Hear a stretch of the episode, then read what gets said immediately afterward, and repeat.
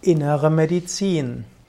Die innere Medizin ist ein Fachgebiet aus der Medizin. Die innere Medizin beschäftigt sich mit den Krankheiten innerer Organe. In einem weiteren Sinne beschäftigt sich die innere Medizin mit allen inneren Organen, mit Anatomie und Physiologie der inneren Organe.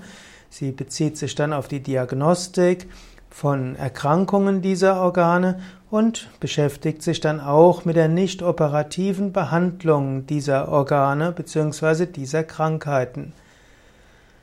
Es gibt verschiedene Teilgebiete der inneren Medizin. Dazu gehört zum Beispiel die Kardiologie, die Diabetologie, auch die Rheumatologie, die Osteologie, die Onkologie, die Hämatologie, die Pneumologie und einige anderen Aspekte oder einige andere Spezialgebiete der Medizin.